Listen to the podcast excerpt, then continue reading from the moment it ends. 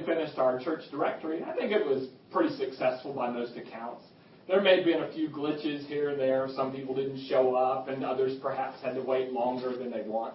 There was one glitch that disturbed me. A couple of our staff members went to have their staff picture taken in the church directory, and they went in T-shirts. And the T-shirts were not white plain T-shirts. They were T-shirts that referenced Jesus and good Christian causes. But they were turned away by the photographers, and they were told that they were underdressed for the picture, and they would have to come back later. But not only were they told that, they were also given this admonition. This suggestion, this valuable piece of advice. They were told, you should always dress for the job you want, not the job you have. Now, I had some problems with that. I mean, the first problem I have is I sort of think the church directory is democratic, egalitarian. Everybody ought to be able to show up and be photographed in whatever they feel is appropriate to be photographed in. And then, as you look at the way I'm dressed this morning, you have to understand that at our church, every day is Casual Friday. So that's a little concerning that we would raise the standards for the church directory. But I think the most offensive thing to me was the piece of advice. Dress for the job you want, not the job you have. As if they don't want this job working in this church. As if, working with me is not their biggest and greatest desire in life. That bothers me. But it did get me thinking, what's the job I want? What's the job I'm going for? I think I'm going for Joseph's job. Think about it. Second in command of a monarchy that's the greatest in the world at the time. When he goes by in a chariot, they yell, make way, and the street's clear. And then, on top of all that power, he uses it to help the world and to feed the starving. Yeah, that's what I want. I want a platform with a lot of power that can make a lot of difference. So I guess I need to start dressing for it. How would I dress to have Joseph's job? I suppose I could dress in Joseph's robe. And you may want to do that also, but before you put on this robe, I probably ought to tell you a little bit about the robe. Joseph's clothes have a long history in the book of Genesis. Michael and Dinah pointed out in the very first week we were talking about Joseph, about his robe. It was a robe given to him by his father because his father loved him very dearly, very greatly, maybe in ways that seemed inappropriate to the brothers, but there was no question that this robe signified that this was a special, beloved child. That robe was a robe of worth and value, acceptance. It was a robe that encouraged and strengthened Joseph, I believe, even in the pit when he was sold into slavery and even in prison. All of us need to know our value. All of us need to know that at our core, we are deeply loved, we are deeply valued, that we are deeply gifted. And we need to take that and wear it every place we go. I remember the very first week I was in a new church, second church I ever pastored. The personnel committee meeting was held, and the head of the personnel committee meeting said there was no agenda. He just had one thing he wanted to get clear with everybody. So I'm sitting there, okay. And he said, I just want you to know, Pastor, a lot of us don't like your personality. And I'm thinking, after 4 days, they were very discerning, I suppose. But, the thing that helped me stand up to that meeting and make it all the way home was that the fact that at my very first church, they acted like I was St. Paul. And I wore that confidence into that meeting. And even though it was picked at and attacked, I had that sense that I was still somebody. Everybody needs the robe of Joseph. Every one of us needs to know how loved we are by our Father through Jesus Christ. But the story of the robe continues. As you well know, there are people that want to take away Joseph's robe. First, his brothers. They take it away. They tear it apart, they dip it in blood, and they use it to deceive their father, telling him that Joseph must have died at the mercy of a terrible wild animal. And so the robe is taken from him. And then, as we talked about last week, and as Mel mentioned also last week in New Heights, Joseph's robe that he received when he started being the head of Potiphar's household got taken away from him too. Taken away by Potiphar's own wife. So we need to know, if you want to put on this robe, that it's important to have it on, but there will always be forces trying to take it off you. There will always be forces out there to remind you of what you do not yet do, what you do not yet have, what you didn't do, and what you did do that you shouldn't have done. There are always people wanting to attack and get a piece of the robe of the Father's love that you walk around in. One of my favorite names for Satan is the accuser. And sometimes when we feel bad about ourselves, we think it's our conscience, and it could be. But sometimes I suggest it's another voice, a voice that's not interested in us wearing that robe, but wants to get a piece of that robe off us. The troubling thing for me in life is so often people who mean well and people who even are on our side can be used to try to take the robe off us. Think about Potiphar. He knows, loves, and trusts Joseph so much that he gives everything in the house over to Joseph. But when push came to shove, he contributed to taking the robe off Joseph and stuck him into prison. The rabbis argue that Potiphar probably knew that his wife wasn't telling the truth because he could have had Joseph dealt with much more severely than just being placed in prison. And the Hebrew says he took him and placed him in the prison, which indicates some care and concern, not just being tossed on top of a bunch of bodies. So there's almost a sense that Potiphar knows what he's doing is not right, but he does it anyway. Sometimes when you're wearing the robe, even the people closest to you will say things, maybe even unintentionally, that will attack that robe you're wearing. You just need to know that. If you're going to put on the robe, people are going to be grabbing it. But here's the good news. Even if the robe comes off, it can be restored.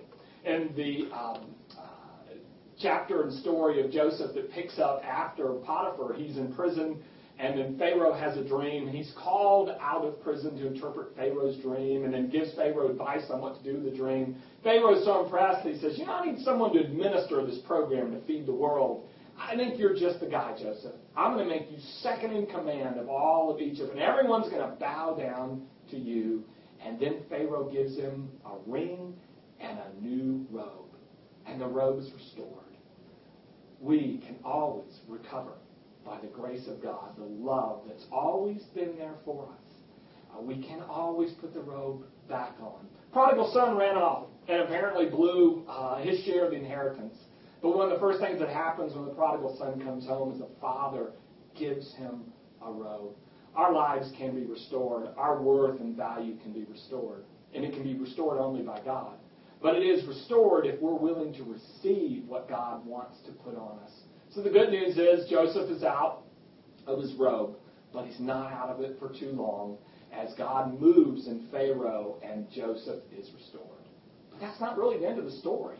Because today we read in the scripture that when his brothers come to see him because they're hungry, they don't know he's their brothers, he finally breaks down, tells them who he is, makes sure they have plenty of food, provides a home, or through Pharaoh provides a home for them in the future, and then we're told, and he gives them all new clothes.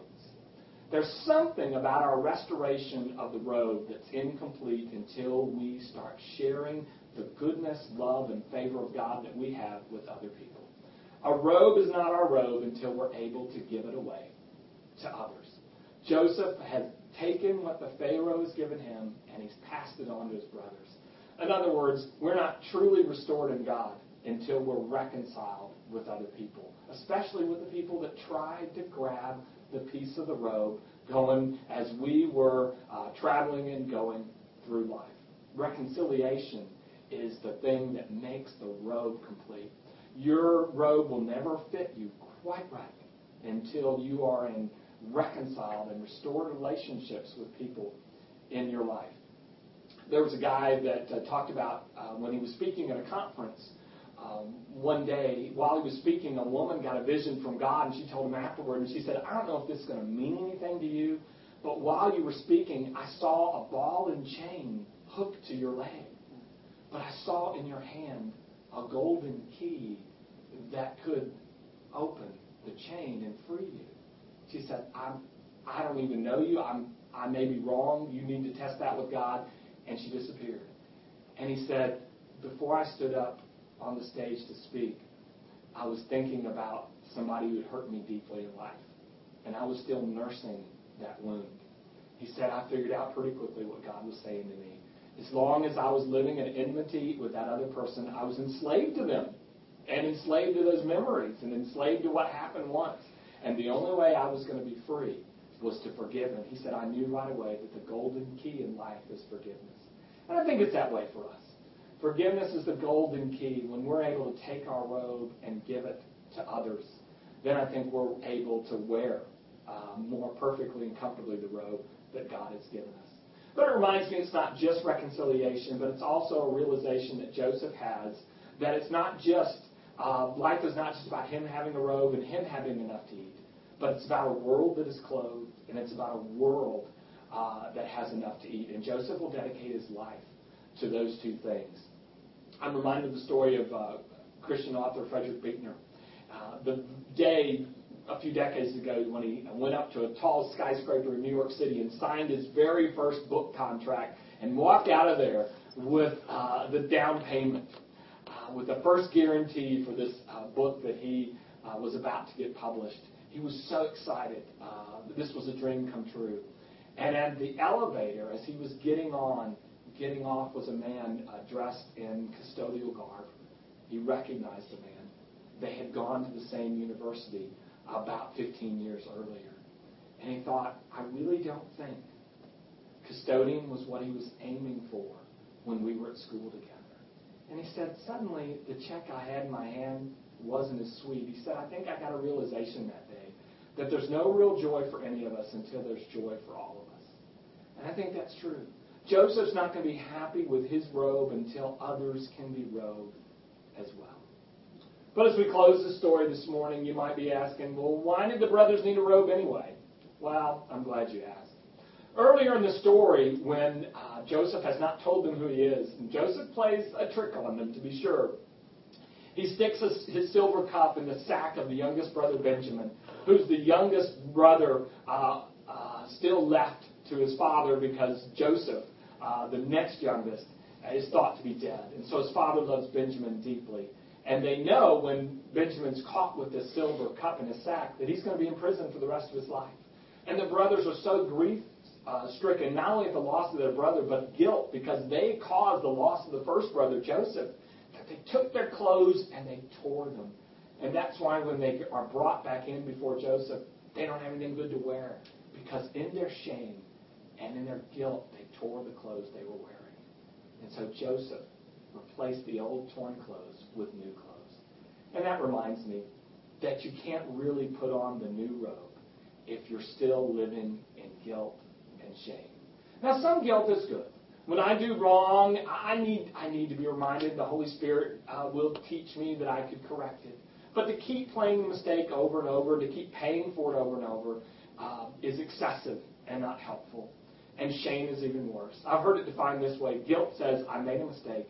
Shame says, I am a mistake. And by this stage in the story, the brothers are thinking they are a mistake. That everything they touch is going to go bad because of what they did to Joseph so many years earlier.